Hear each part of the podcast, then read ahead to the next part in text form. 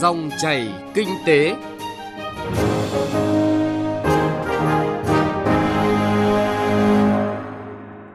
Biên tập viên Bá Toàn xin kính chào và cảm ơn quý vị và các bạn đang nghe Dòng chảy kinh tế. Chương trình hôm nay, chúng tôi sẽ chuyển tới quý vị và các bạn những nội dung chính sau đây.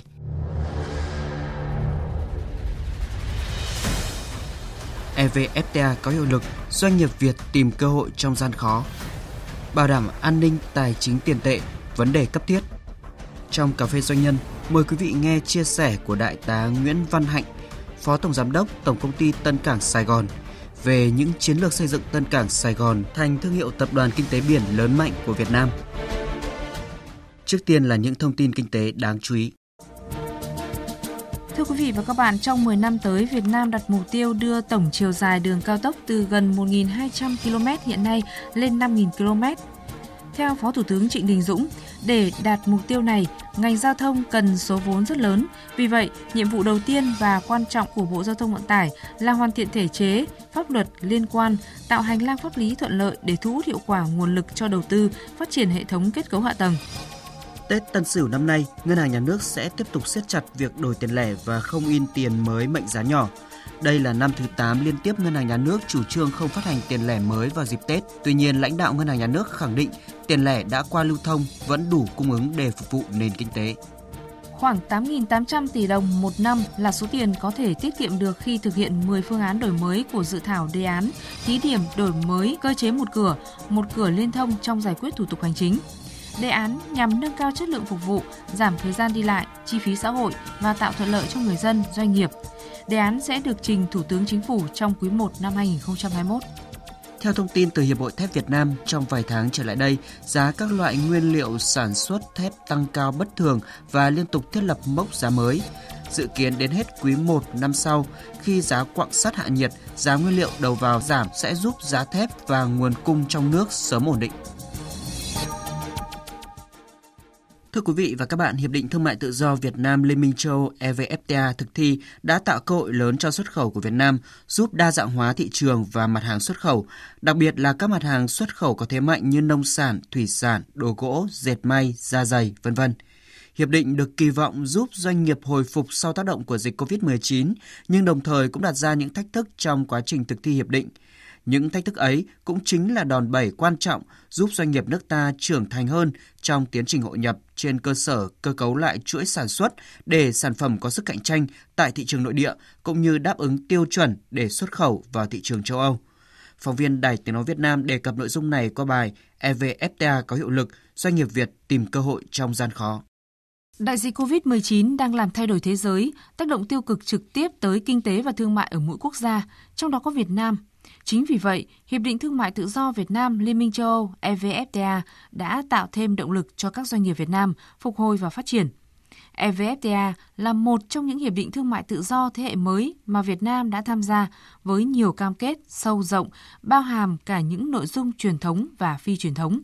Với quy mô nhập khẩu hàng dệt may hàng năm hơn 250 tỷ đô la, Liên minh châu Âu là thị trường nhập khẩu hàng dệt may lớn nhất thế giới, chiếm 34% tổng kim ngạch nhập khẩu dệt may thế giới, với tổng cầu may mặc tăng trưởng bình quân 3% một năm, trong khi thị phần xuất khẩu của dệt may Việt Nam mới chỉ chiếm khoảng 2,7%. Hiệp định EVFTA được coi là cú hích cho xuất khẩu dệt may nước ta. Hiện nay, nhiều doanh nghiệp đã nhanh chóng tận dụng được lợi thế ưu đãi về thuế quan để xuất khẩu sang Liên minh châu Âu. Tuy vậy, việc phải đáp ứng các tiêu chuẩn về nguồn gốc xuất xứ cũng đang thách thức các doanh nghiệp dệt may. Ông Vũ Đức Giang, Chủ tịch Hiệp hội Dệt may Việt Nam cho rằng, các FTA thế hệ mới như EVFTA quy định rất khắt khe về nguyên liệu và quy trình sản xuất. Do vậy, để có thể tận dụng tối đa ưu đãi về EVFTA, cần có một quy hoạch tổng thể ngành, trong đó quy hoạch phải đặt trọng tâm vào việc xây dựng các khu công nghiệp dệt may có xử lý nước thải hiện đại, để chu trình dệt, nhuộm, may hoàn tất được đầu tư bài bản,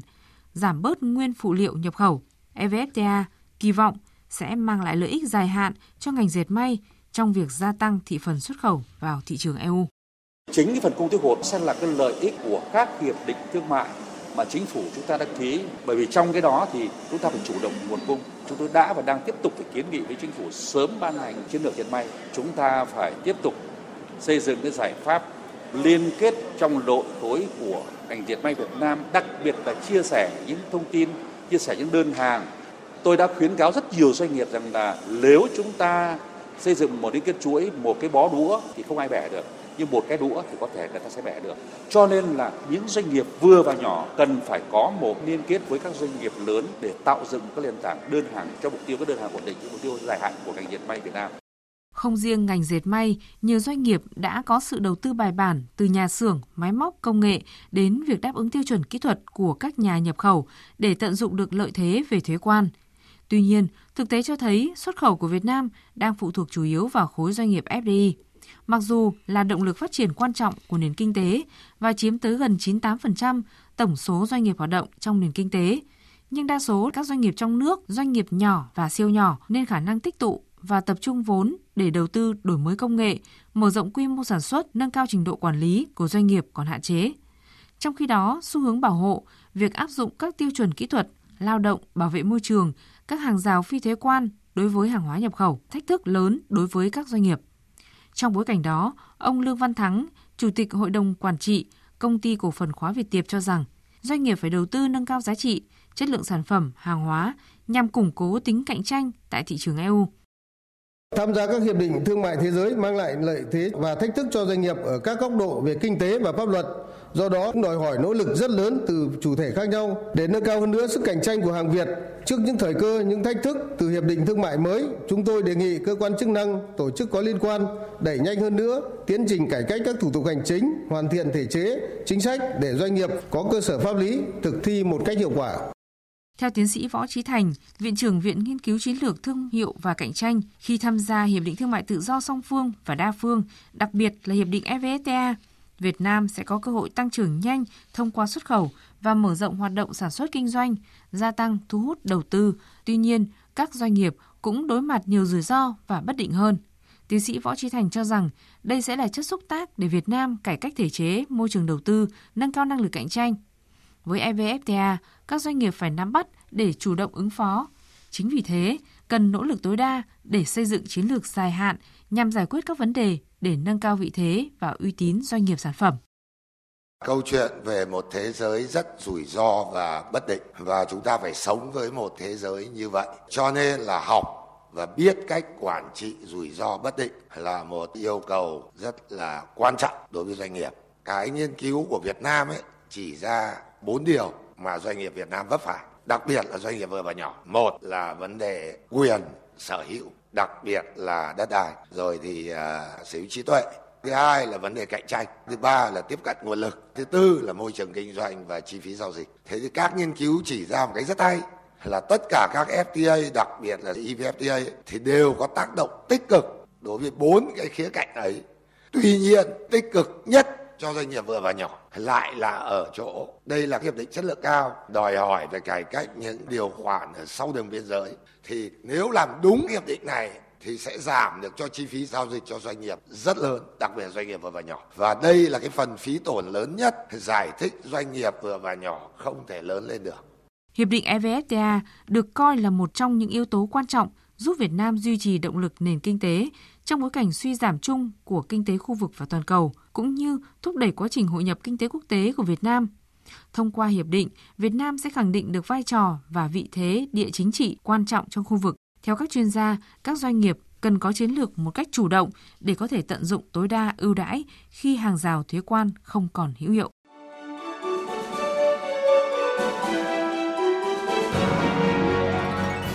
Dòng chảy kinh tế, dòng chảy cuộc sống.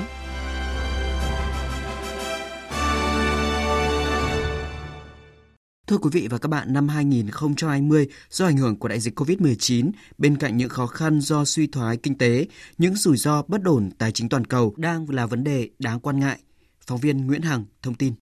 Diễn biến phức tạp kéo dài của dịch COVID-19 đã và đang sẽ là thách thức lớn với triển vọng phục hồi kinh tế năm 2020. Năm 2021, tiến sĩ Cấn Văn Lực, thành viên Hội đồng Tư vấn Chính sách Tài chính Tiền tệ Quốc gia cho rằng tác động của các nguy cơ rủi ro tài chính toàn cầu đối với Việt Nam là không nhỏ, trong khi các rủi ro có thể cùng tác động vào nhiều lĩnh vực và có tính lan truyền.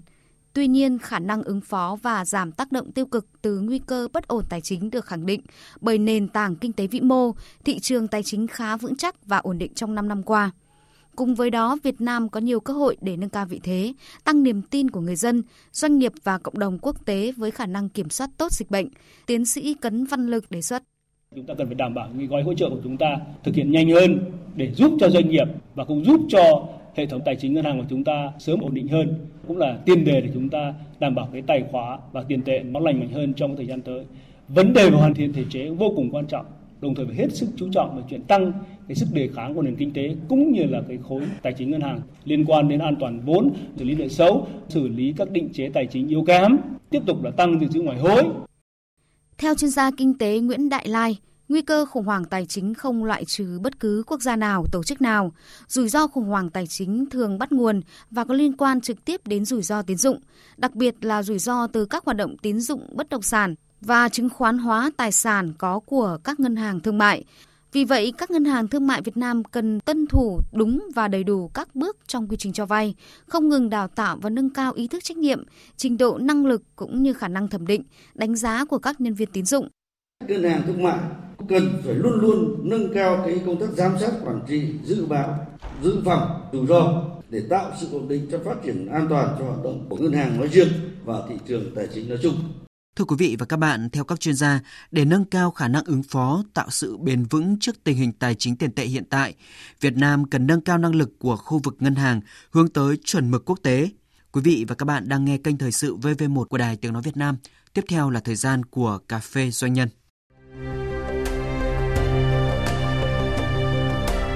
Cà phê doanh nhân.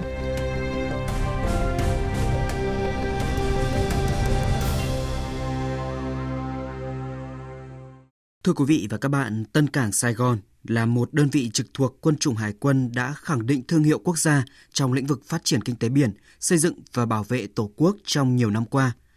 Uy tín thương hiệu của đơn vị được thể hiện qua slogan đến với Tân Cảng là đến với chất lượng dịch vụ hàng đầu.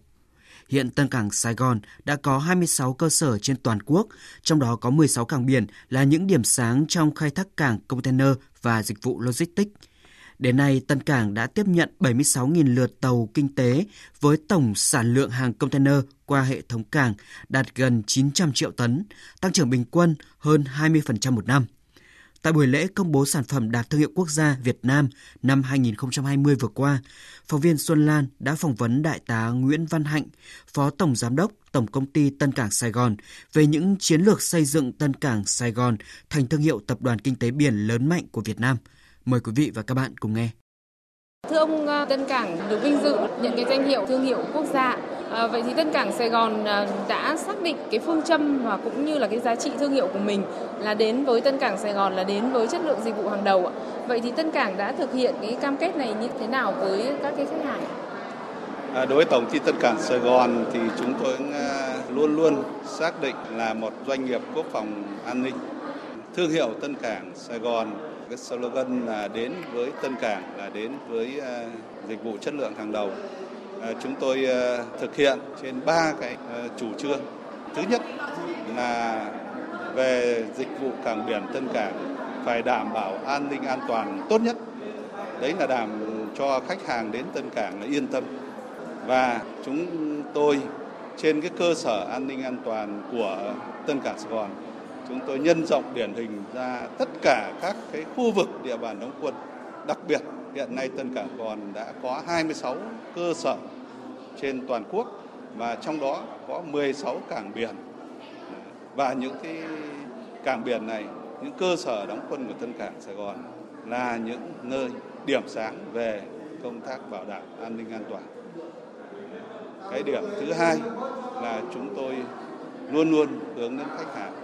chăm sóc khách hàng và làm cho khách hàng yên tâm trong các cái dịch vụ ở Tân Cảng Sài Gòn. Cụ thể, những lúc khách hàng khó khăn có Tân Cảng, những lúc khách hàng cần sự giúp đỡ là có Tân Cảng và những cái sản phẩm của khách hàng qua Tân Cảng chúng tôi luôn luôn à, mong muốn rằng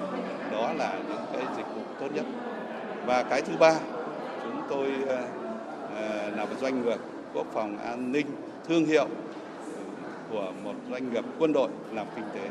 thì chúng tôi luôn luôn ờ, lấy cái ờ, thương hiệu quân đội người lính trên mặt trận sản xuất kinh doanh là hàng đầu. Vì vậy, luôn luôn tạo cho khách hàng uy tín của Tân Cảng Sài Gòn trên tất cả các địa bàn đóng quân, thì cái hình ảnh người ờ, bộ đội hải quân làm kinh tế là hình ảnh mà sâu đậm trong tất cả các khách hàng những bạn hàng đến từ năm châu đều rất yên tâm khi làm việc với tổng ty Tân Cảng Sài Gòn. Thưa ông, ờ, các giá trị mà Tân Cảng ờ, Sài Gòn hướng tới là đoàn kết, kỷ cương, chuyên nghiệp, nghĩa tình, quyết thắng à, đã giúp Tân Cảng đã xây dựng hình ảnh cái thương hiệu của mình như thế nào ạ? À, những cái chủ trương Tân Cảng Sài Gòn hướng tới là một doanh nghiệp quốc phòng an ninh 100% vốn nhà nước. Cho nên chúng tôi xây dựng cái thứ nhất là kỷ luật quân đội là thương hiệu của Tân Cảng Sài Gòn. Trên cơ sở kỷ luật quân đội, chúng tôi ờ, nhân rộng ra làm cho tất cả cán bộ công viên, những ờ, người lao động làm việc Tân Cảng Sài Gòn đều phải có một cái tính kỷ luật cao. Cái thứ hai là trong tất cả các hoạt động sản xuất kinh doanh thì những kỷ luật quân đội, những tác phong làm việc công nghiệp thì cũng tạo ra cái thương hiệu của Tân Cảng Sài Gòn. Và cái thứ ba là chúng tôi luôn luôn phối hợp chặt chẽ với các lực lượng à, công an, à, quân đội, hải quan, à, biên phòng rồi các lực lượng cảnh sát phòng cháy chữa cháy, các lực lượng cảnh sát giao thông để mà tạo một cái mối quan hệ đảm bảo cho các cái thương hiệu Tân Cảng Sài Gòn và cho khách hàng trong tiến trình hội nhập thì ờ, Tân Cảng ờ, Sài Gòn sẽ tiếp tục xây dựng hình ảnh ờ, thương hiệu quốc gia của mình như thế nào để có thể tạo được uy tín cũng như là góp phần vào phát triển kinh tế biển và xây dựng và bảo vệ tổ quốc. Đối với Tổng ty Tân Cảng Sài Gòn thì hiện nay chúng tôi cũng đã xác định thương hiệu Tân Cảng Sài Gòn là thương hiệu quốc tế và hiện nay Tân Cảng Sài Gòn có khu cảng là đứng thứ 19 các cảng container lớn nhất của thế giới thì chúng tôi cũng xác định uh, triển khai các cái trụ cột.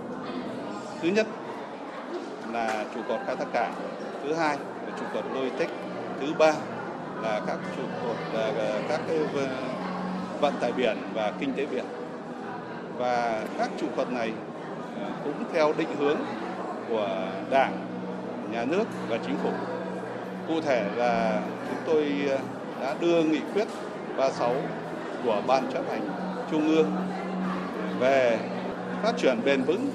kinh tế biển Việt Nam đến năm 2030, tầm nhìn đến năm 2045. Đấy là định hướng cho Tân Cảng Sài Gòn phát triển. Ờ, vừa qua, Đảng bộ quân cảng Sài Gòn ờ, cũng đã báo cáo